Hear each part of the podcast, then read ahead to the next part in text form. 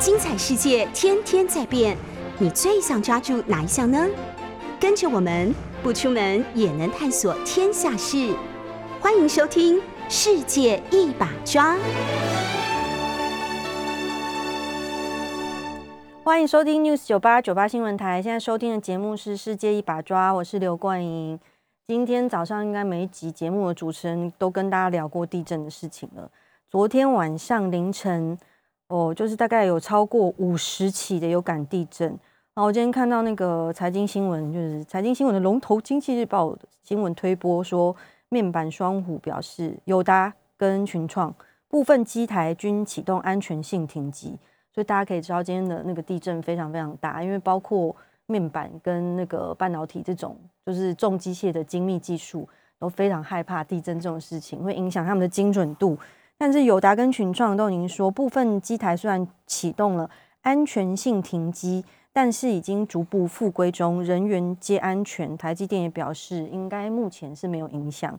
那昨天清晨哦，不过应该说今天哈，今天清晨的一点四十一分，大家在干嘛呢？是已经入睡了，还是说跟我的气质朱山玉一样还醒着呢？因为小玉昨天在思索国家大事，所以他一点四十一分的时候就还没有睡觉。所以就直接那个那个衣着非常整齐的准备逃生。那我本轮因为我们家有幼儿嘛，就我上级的助理主持人，虽然他说他不叫助理主持人，他叫精灵宝可梦呆呆兽。那 精灵宝可梦呆呆兽，因为他都比较早睡，所以我那个时候也睡了。那我们就在那个清晨一点四十一分被剧烈的摇晃摇醒，然后全家聚集在客厅准备要逃难。那我那个上不了台面的狗，也就是现在大家如果有看 YouTube 直播的话，桌上那个面子套有春，就是他平常都很稳重嘛，因为我们在世界一把抓的时候，都观众朋友都可以看他稳稳的躺足躺满一小时都完全不会动，然后大家就误以为它是一只很镇定的狗，殊不知地震的当下有春就崩溃了，反正有春就一直在那个滑倒，然后一边逃难，然后一边破音，如如果我帮他配上人类声音，大概就是地震。地震，大概像是这样子，然后他一直那个撕心裂肺的吼吼到，就是我跟我先生耳膜快要破掉。但是那个紧急灾难来的时候，就可以看得出人的 EQ 到底怎么样。然后还有另外一个我觉得比较惊讶的事情，是因为我家有两只狗，那一直是有春嘛，有春是向来比较镇定的那个，然后也是被我私心认为可能智商比较高的那只，但还有另外一只新来的，也是那个别的坡。朋友托养的博美，然后那只才刚满一岁，所以那个心智年龄比较没那么成熟。那新来的那只，昨天就是可能他人生中狗生中第一次碰到地震，所以他就也超级崩溃的。然后我就听着他的叫声渐行渐远，渐行渐远，然后消失在我的 耳耳膜当中。就他朝一个完全不是逃生方向的地方逃走。然后后来我们大家去找他，发现他那个躲在衣服堆里面。然后我心里就是暗笑，他觉得很愚蠢。但殊不知，刚刚 要讲几次，殊不知，七次跟我讲说，这个心里被我认为愚蠢的新来的，他的那个逃生方法是正确的哦。因为如果我们碰到地震的时候，大家是不是都会往外冲，想说我们就赶快先冲去户外？但是比如说像我，我家住在一楼。所以，呃，不是，我家住在十一楼，连自己 住在楼层都报错。刘冠英，你醒醒！就是 我家住在十一楼，然后这遥望幅度又很大，而且地震的时候是千万不能够搭电梯的，这个大家都知道，因为你有可能会去停停电，或者夹在中间，或你跑进去门口的时候刚好就夹个正着，因为随时都有可能断水断电，所以千万不能搭电梯，然后保持逃生门跟安全门的畅通。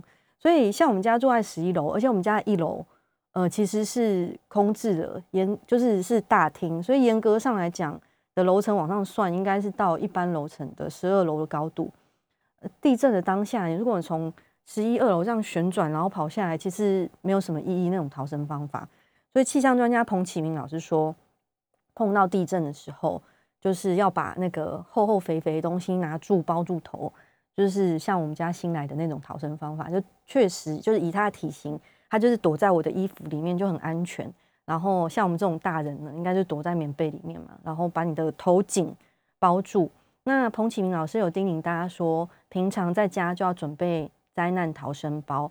这个在去年有一阵子地震很频繁的时候，好像就有叮咛过大家了，就是你可以准备一个小小的，嗯，非常小的包包，而且就是放在你的床旁边，因为半夜逃生随手一拿就可以走了。那逃生包里面必备的东西有什么？一定有小支的手电筒，还有我个人认为，因为我上次 review 过逃生包的专家建议的内容，我认为最实用的东西就是保温瓶。所以我每天睡觉都会常备一个保温瓶，因为没有地震的话，你起来就可以喝水嘛。那如果有的话，为什么是保温瓶，不是一般水壶？因为保温瓶除了可以喝水之外，它可以保温。呃，废话，顾名思义就是保温瓶。但是你逃生的时候讲的悲伤点，如果真的呃灾难很严重，然后你的房子就倒下来，或者是你被掩埋在土石堆当中，保温瓶这个东西的好处是，它可以用来敲击石块。跟梁柱发出声响，然后让呃救灾的人员可以辨别你的方向，去判断你现在所处的位置在哪里，然后进行一个救援的动作。所以要跟大家分享，就是如果因为台湾是位于地震带上，所以我们是地震带的子民，时不时就会碰到地震。虽然大家已经震到很镇定、很无感了，但是逃生的方式呢，就是拿棉被护住头，躲在比较坚固东西旁边，比如说。你家的非常大的桌子啊，然后冰箱旁边啊，或者是像 那个我家新来的那个小狗啊，就躲在厚厚的、肥肥的一圈可以包住你的东西，以及先帮自己准备一个灾难包放在床旁边，有干粮、呃手电筒跟保温瓶，这会让你的那个地震的时候的逃生变得比更为简便跟安全一点。那接下来呢，要跟大家分享一个。可能心情听了不知道会不会比较好的消息，是一个轻松的新闻啦。就是好事多呢，下个月起，也就是大家所知道很熟悉的那个美系的连锁量贩体系，好事多下个月起要加薪十四趴，十四趴哦。因为一般的调幅调薪应该在三趴四趴左右嘛，那好事多是大幅加薪，四月一号起全员每小时调薪三十元。所以，如果你以新人的时薪两百一十三块来计算，这个时薪就会调到两百四十三元，加薪幅度高达十四趴。记者说，真的让人称羡。所以，从二零二二年基本工资由两万四千调到两万五千两百五十元的时候，每小时就调涨了八块左右。那近日传出好事多全员加薪三十，所以比政府的规定上还。超过了很多，那好事多的详细的调薪的幅度，哎，这个要跟大家分享吗？会不会越听越怒？因为我刚问我的助理说，哎，你一大早这样跟人家分享调薪的新闻，心里情会有什么？然后我助理就说，啊，就突然，哎，这个是不是要小音？啊，就逼，哎，我就觉得很逼，为什么都是别人在加薪，哎，我都不逼？好好，哎，助理进来不能再黑他，然后。所以好事多的加薪就是，哎，这个是我刚刚自己消音了哈。我们气质大哥是不会配这么 low 的音效了，下次直接加猫鼻就好了，还要对嘴，哔，然后自己不能发出。好事多的调薪还有级数的差别，也就是，呃，每满一千零四十四十个小时，这是什么绕口令？其实帮我准备的什么心？每满一千零四十个小时就会调他的呃加薪的级数。然后依此去调薪。如果新人就是一级数，那达二级数的话，那个他的时薪的基础就会不一样。最高的六级数的时薪是三百零二元，调薪后是三百三十二元，加薪幅度高达十趴。所以不只是齐头式的调，如果你上班时间变得更长的话，它就会调的也是更加的多。那连锁系系统的龙头好事多大调薪以后呢？那我们的本土品牌怎么回应？因为通常这种新闻哦，很倒霉，就是如果你有外商在调薪的时候，记者就一定会去问本地的连锁龙头，你们有没有调薪？有没有调薪？那通常如果呃我是老板被问到这种问题，我就觉得哇，真是扫到台风尾，人家调薪关我什么事呢？但是那个我们的连锁龙头本地的 local brand 全年也是很佛心，他说他们现在门市兼职的人员，嗯，其实已经。薪资呢的平均幅度已经比法规规定多一到三趴，而正职人员已经比平均多了六趴，且他们每年都会定期的调薪，今年月薪平均调幅四点五到六趴，所以也是优于平均。那我觉得，呃，那个好啦，总而言之呢，我觉得气质在今天一大早就让我跟大家分享这加薪的新闻，其实就只是想要激怒大家，没有什么别的意思。或者说，你可以用非常婉转技巧暗示你的那个老板说，哦，就是把这个好事多的新闻夹在你要签成的公文里面啊，oops，不小心夹上去给他看，看他会不会被暗示到。因为我个人，我以前自己在经营自己的公司的时候，我觉得年度调薪其实是必要的。就是因为没有功劳也有苦劳，但是幅度就是按照员工的绩效表现，当然是不一样。但是我觉得，呃，每年的固定调薪是必要的。然后像全年或好事多这种比较高度的大幅的调薪，就是我都会以社会的观点跟企业观点给他们很支持跟善意的回应啦。因为我觉得这是一个某种程度上，除了会大幅增加企业的支出之外，它还是一种社会企业责任。因为调薪会刺向刺激，不是刺激向刺激整个经济的正向循环啊。那个提高基本工资，那员工就有更多消费的能力，然后某种程度上是带动了消费群体。那好，今天跟大家就分享两节新闻，最后复习一下地震的时候要怎么逃难才正确呢？彭启明老师跟大家说，要拿棉被护住你的头颈部，还要准备灾难包哦。然后调薪的新闻，大家就自己看着办哈。你跟你们的老板最熟，所以要怎么沟通就靠自己了。我们我以前也是很会暗示老板帮我加薪，就是就是用温柔的方式好好说，大部分老板也都是听得进去的哈。好，那接下来呢，下一节就是音乐回来，我们会邀请到我的偶像，现在先不介绍，等一下就是跟大家卖关子，我的偶像我非常喜欢的一位歌手来跟大家聊聊天。那这次创作作品非常的特别。那首先，我们现在要来听这首，哎，因为那个虽然是我的偶像，但很不好意思，他这次推出的专辑是全台语的，但听众朋友应该都很熟悉，我本身是个客家人吧，所以我今天一个小时都要挑战我的台语发音呢。那我先用中文发音念给大家听呢。他这首歌叫做《街仔路雨落美婷》，这样是谁会听懂？听一下，给阿罗好罗美婷。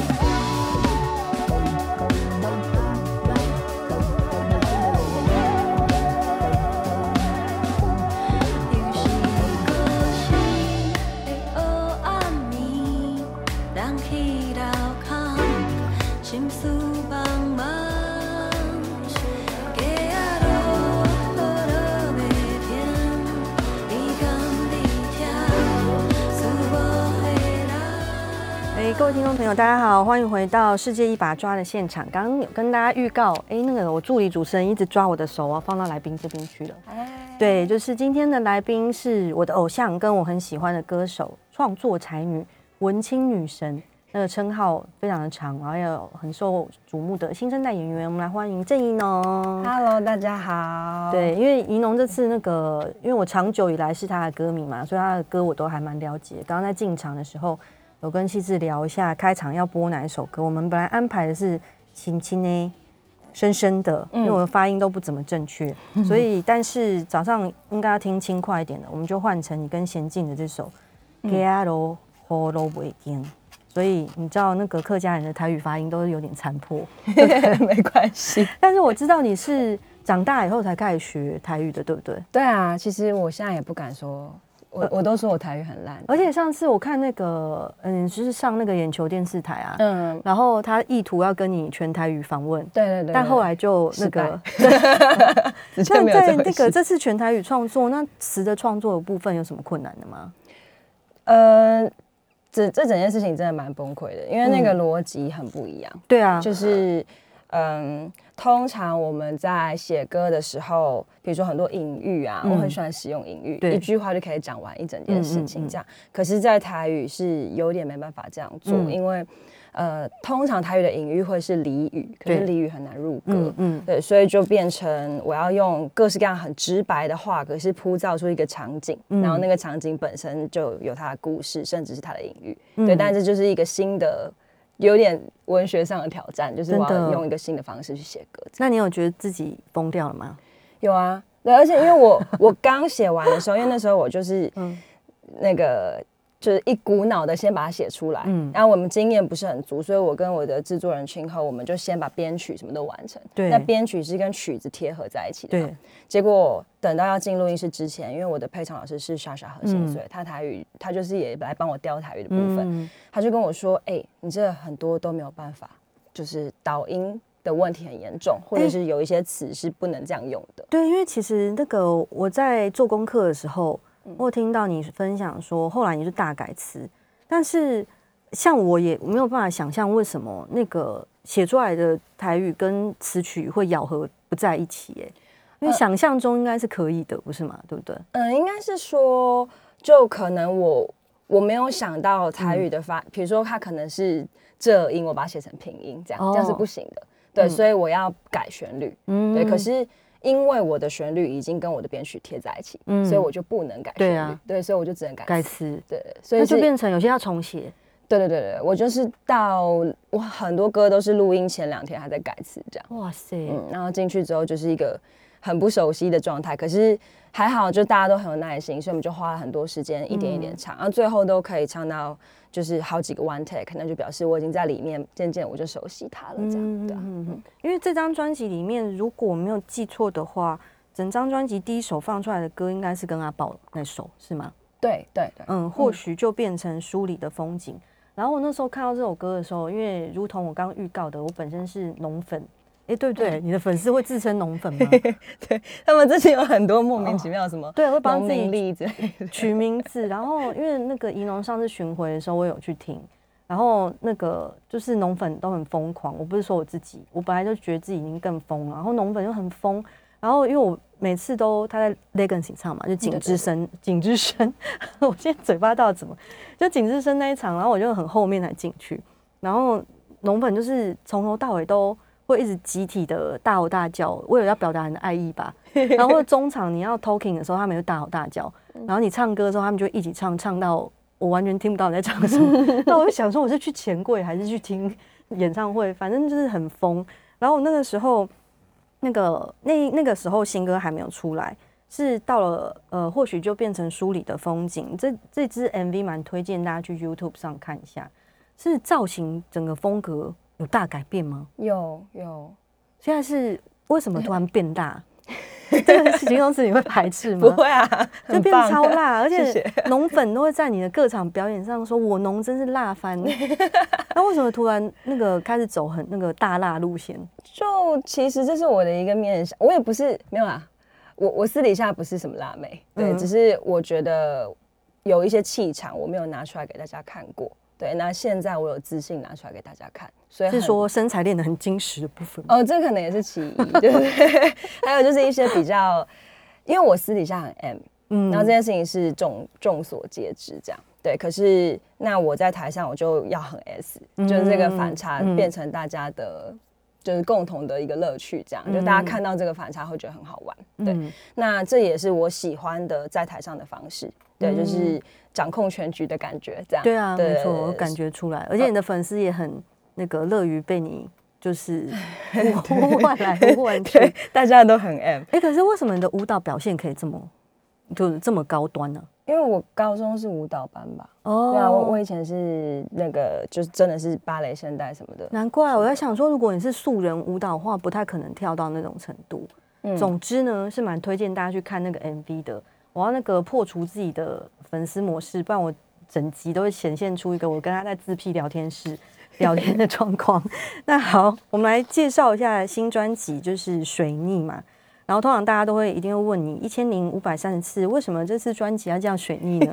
其实我也知道答案，但是你跟大家说说看。呃，水逆是一张讲述沟通的作品，对，但其实沟通对我来说是一直都是蛮困难的事情，对。那我想要说的是，不是怎么沟通，以及沟通的 pebble 什么的，不是，它比较像是人为什么要沟通，就是那个最深的渴望是。源自于什么？助理主持人睡着了，我很抱歉。他在打呼。对，助理主持人打了一个呼。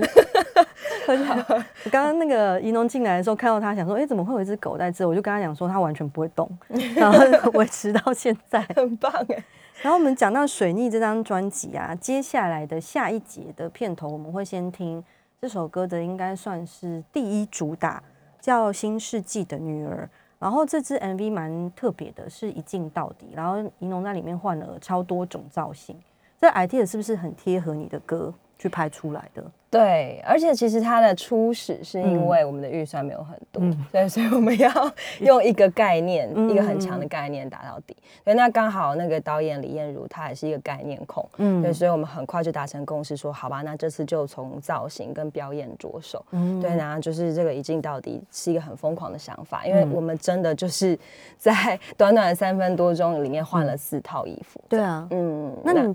你因为你中间也间歇性的有去，就是呃发唱片的中间有去拍戏嘛？那你觉得自己在 MV 里面诠释跟你的歌词文本贴近的角色，跟去外面就是演别人的戏的感觉有什么不一样？呃，其实啊，那个因为我们总共拍了三十几个 take，对，那到后来我一直在尝试各式各样的表演。后来导演跟我说，我觉得你现在开始你不要表演，嗯，你就是去感受。你就是到目前为止，你拍了这么久，对你的感觉是什么？这样，对，所以我最后那个从就是笑，一开始很天真的笑，到后来疲累的那个过程，对我其实就没有在想了，我就完全是在想说啊，好累，拍很久了，很累。对对对，但是就那个表演是最好的，嗯，所以有的时候发自内心的疲倦。对对啊，我觉得这可能也就跟我想要传达的东西，就是女性角色在这个成长过程之中很多标签嘛。对对对，然后在这个不断被撕掉又被贴上的状态里面，逐渐逐渐疲累掉的过程，这样，对啊，嗯，下一节回来呢，我们再继续跟怡农聊天。Fly,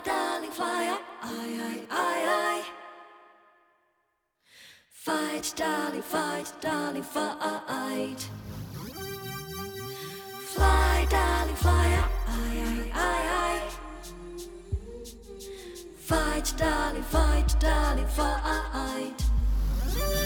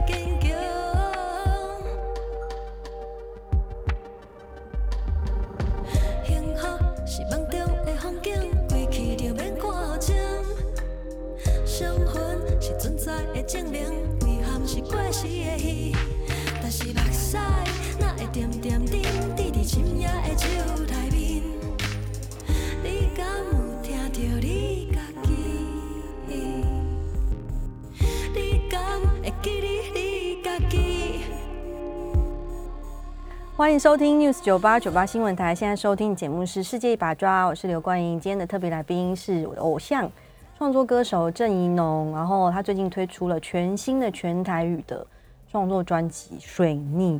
因为怡农之前就是陆续有几首台语歌的创作，但是大概一张专辑里可能一到两首吧，对不对？对，然后我自己很喜欢的之前的歌，呃，本来一开始这集节目一开始要播，但是因为那首歌很平淡，很多听众朋友就是在开车，然后它是比较平缓的小调，呃，深深的那首歌，不是小调，就是比较平缓跟平静的旋律。然后想说给自给大家一些有节奏的东西，免得大家那个开开就平静下来了，所以就换成那个接载路与骆美婷。大家想说听完这一集，想说洛美婷 是一种瘦身的药吗？到底是哪一首歌？就是跟陈贤进合唱那个，反正就是雨下不停啦。因为我我是客家伦，大家对我的发音不要太那个在意哈。然后还有银龙之前的另外一首台语歌叫《有爱有爱心》。哎，是不是有爱心有爱心？就玉仔的心是那个，呃，做工呃，奇迹的女儿，奇迹的女儿，嗯 差点讲成做工，奇迹的女儿的主题曲。对然后那首歌有得那个原创原创，对啊、呃那那是金鹰奖的是，对，那个奖是什么？哦 另类流行你自己得了奖，你自己不记得、啊这也就怪不得我了。本来是 Q 你，让你讲一下。反正那首《玉仔的心》也很好听。我觉得，因为我本来是喜欢听台语歌的人，只是因为我台语讲不好，所以大部分时间就是那个本格派台语，大家会听那个江蕙嘛。然后这几年很红就许富凯啊，然后去年得歌后的曹雅文，嗯曹雅文吗？嗯，对对对曹，雅然后文他也是很新颖的，就是他有不同的比较灵魂的台语的乐风。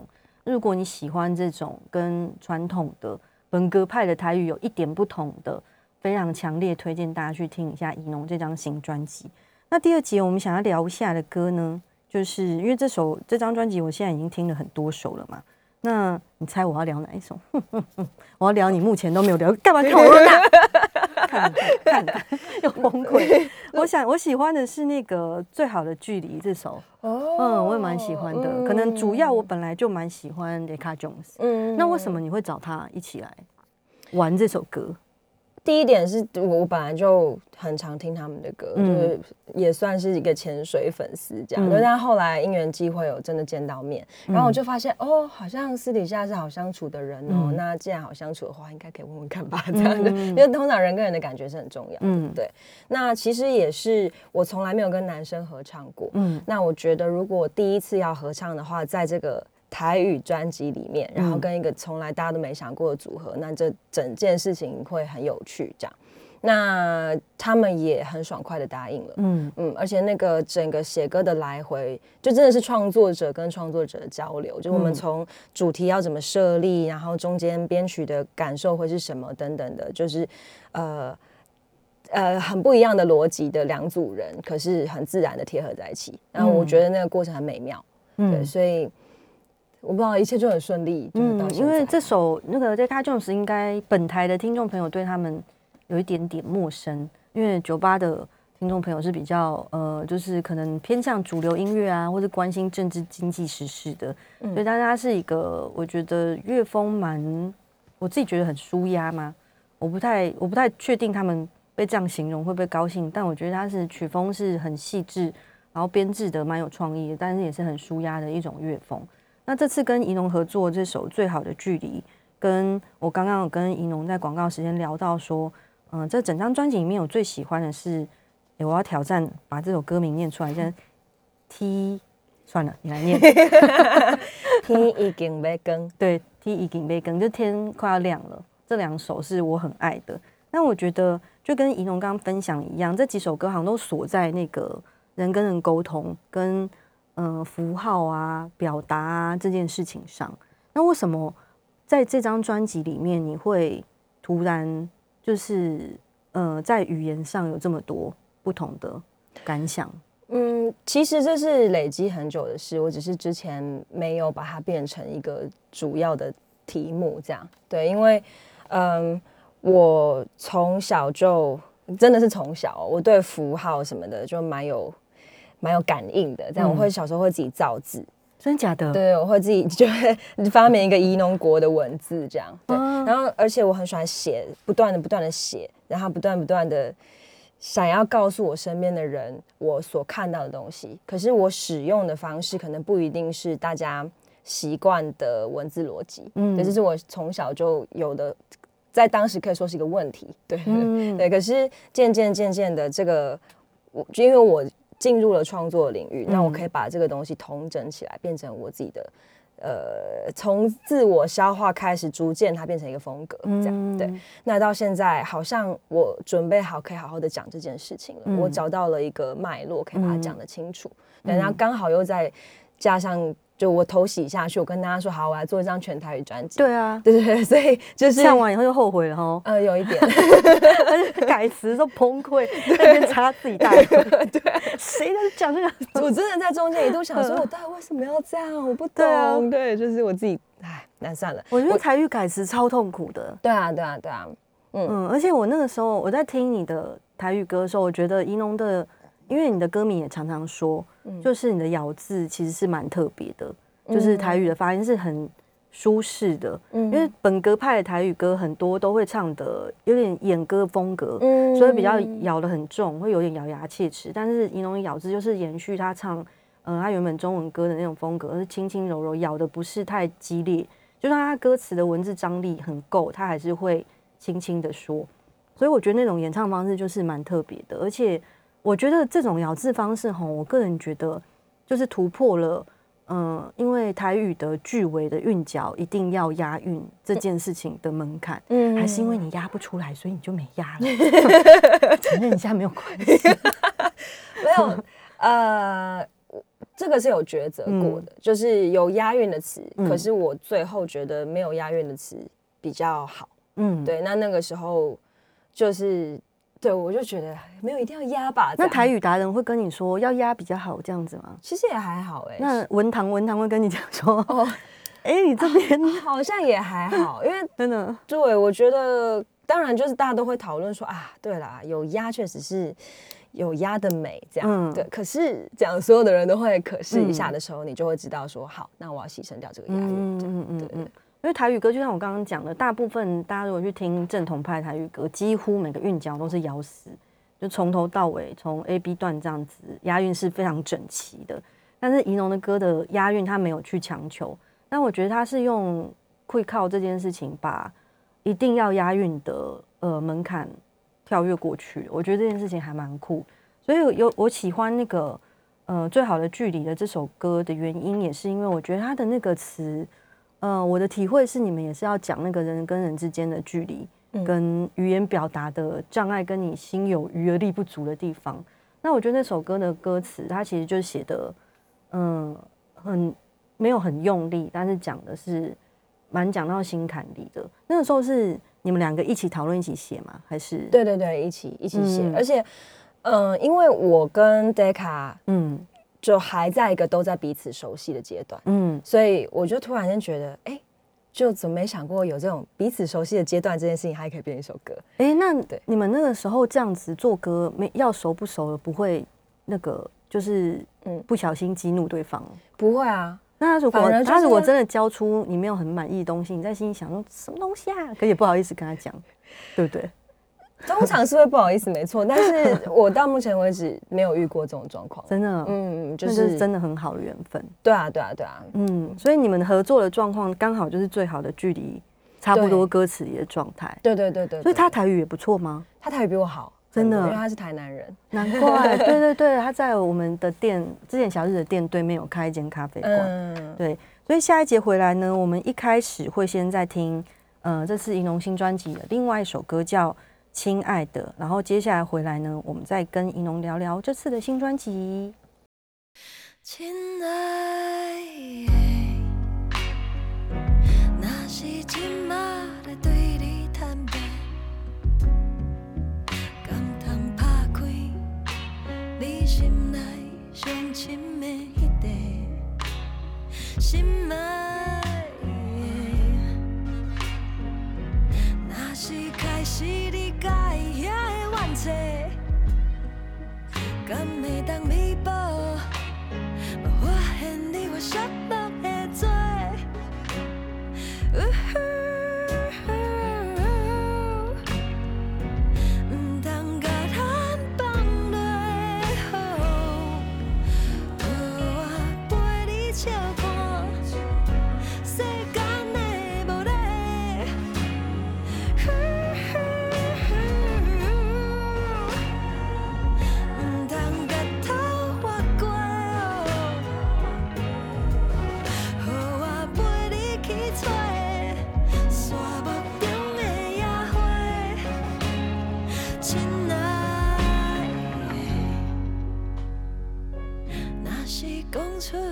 爱求的话，敢通拍开？你心内上脆弱的迄块，心爱的，若是予你看见我的目屎，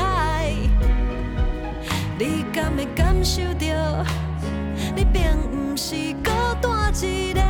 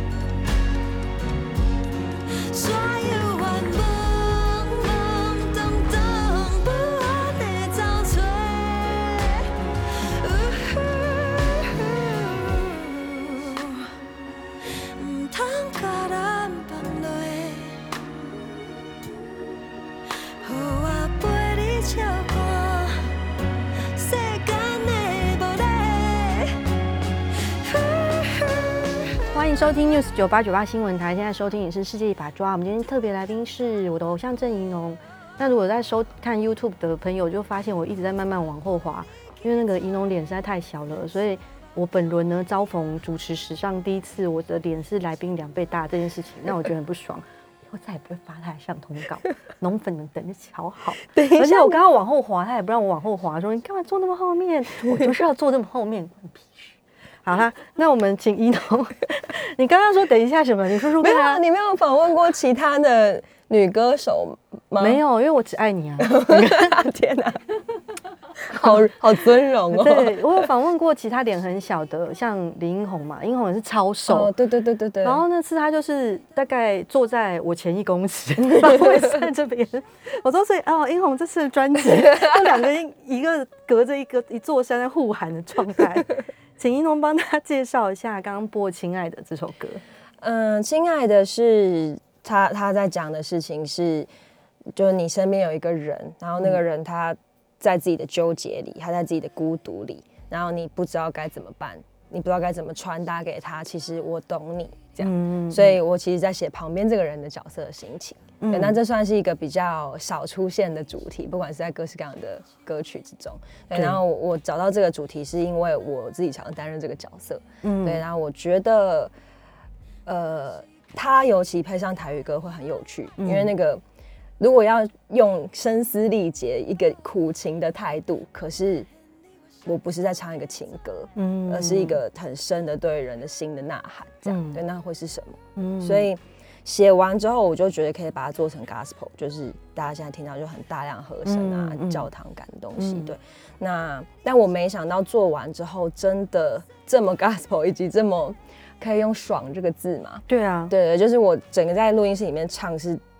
我的真是整个身体在那这样，就是在扭的状态，对，所以呃，我很喜欢自己在那个状态，嗯那是比较少见的我这样。哎，这首歌是不是还没有在大型的 live 现场？有有哪呃哪一场？因为我有上 YouTube 狂看过一轮，呃，因为很最近，很最近。我那有穿露肚装吗？没有？我穿的我现在西胃装，口已经被养大了，为什么没有露肚装啊？谁不是那个造型师啊？那个场域没有那么适合。最近一次哦哪个场域会不适合露出肚子？哦最近一次唱是在那个就是台南有一个压力测试场，嗯对然后嗯，对，因为那个场就是现场很多长官，哦，对对对，所以还是先不要。长官对肚肚会有意见吗？可是银龙的肚肚练的超好的、欸，是不是？龙粉，你们说，哎、这个有什么？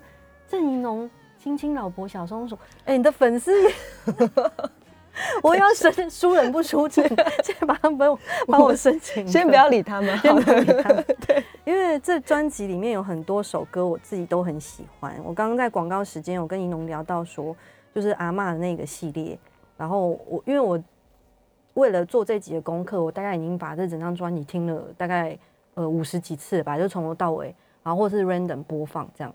然后后来我就跳过了阿嬷那一组，因为我外婆去年过世，然后那个银龙座阿嬷应该应该瓜应该也算是对对对，嗯，然后的那整个意象还有阿嬷的声音都实在是太催泪，就太感人了，所以我后来就不敢听。有一次在呃开车要上班的路上，嗯然后就听阿嬷那首歌，然后我后来就泪崩。然后去开会的时候，呃，我老板说，呃，关于那个。呃眼线的部分，我说怎么了嘛？我想说，我每次妆都是画得很好，然后后来去那个厕所看，发觉我就是这样。想说我老板是以为我那天是闪灵，画个 rock 的妆去，后来就决定开车上班途中，就是如果你没有想要那么催泪的话，我就没有办法去听那个歌。那那个时候，呃，阿嬷这个角色，因为应该瓜算是这里面呃比较早放出来的歌其中一首。对对对。那阿嬷这个角色跟这张专辑的概念是怎么嗯、呃放在一起的？嗯，那个比较像是，它不是我一开始在写的时候我就有想到的事情，可是它应该是长期以来都一直深埋在我心里面。就我很想要让我的台语变好，是因为我嗯想要跟我阿妈聊天。嗯对可是其实我阿妈现在，她是一个非常非常乐观，然后很坚毅的女性。对啊，对，所以其实我们全家，她有点像是我们的精神象征嗯这样。对，那我们所有的孙子们都跟他感情很好。嗯对可是等到我现在好像比较可以跟他聊天的时候，他耳朵其实有点听不太到，嗯就是要大吼他才会听到那种。对，嗯所以这是我的一个算是一个小小的遗憾，这样。对，怡农在那个歌里面的有录了很多现场音嘛，嗯然后有人还请爹阿嬷说：“那你有想我吗？嗯 你看到我开心吗？”然后阿妈还被请面说：“呜哦呜哦。” 但阿妈听起来是蛮嗨的，对而且刚刚怡农来的时候，我就跟他开玩笑说，因为我们两个都历经过名字一度要变革这件事情，农粉们，你们知道你的怡农女神以前是叫美凤吗？就是一度要被叫美凤嘛，对，真的是还好。对呃也不能说还好，就那个应该就是你完全不同的 得罪很多美凤哦。对不起，美凤们，真是抱歉。因为我我自己自刚刚有跟怡农分享，就是我在考国中，呃，国中不是考国中，就是国中要升高中的时候，因为拔很多牙齿，那个时候在矫正牙齿，然后就一发高烧了，我妈觉得我要中邪，然后就拿我的名字去改名。后来我妈就是强力的推荐我要叫刘金銮这件事情，其实也没有什么不好。就是贴合到新世纪的女儿这首歌，名字好像也是指一种符号，对不对？对，硬要讲，要去安慰自己。然后我那个时候跟我助理讲说，哎，叫金銮也没什么，就是一个符号而已。他说你叫啊，你叫叫看，你跟大家自我介绍说你叫刘金环，而且还印在名片上。印在名片上。所以我那个时候就想到，就听到银龙讲他那个名字那段时的故事，我就觉得蛮好笑的，因为我自己也走过这一段。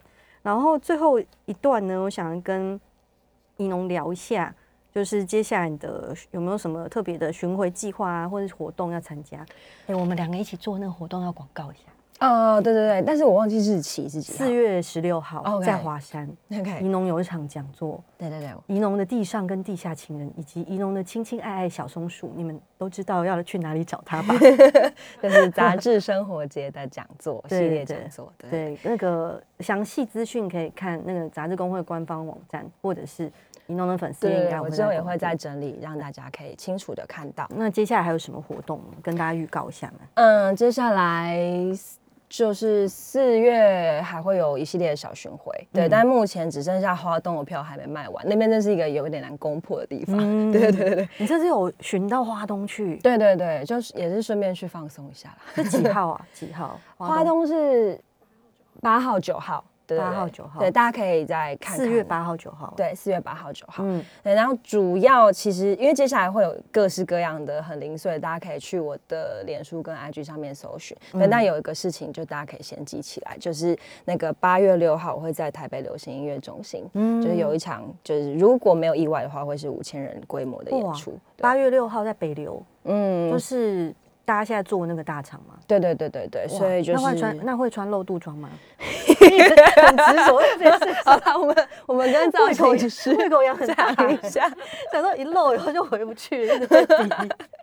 八月六号在北流有个大的秀，然后四月初在那个花东的场还没有完售哦。嗯嗯，哎、你去花东巡演都住哪？我、不能讲出来哈。好，等下再偷偷跟我说。好 好，差点。讲出来。嗯，那今天我们就很高兴怡农来跟我们聊聊天。如果你是喜欢听台语歌的朋友，很推荐到各大串流平台，或是去那个购买怡农这张专辑，绝对不会让你失望的。礼拜三再见哦，拜拜，拜拜。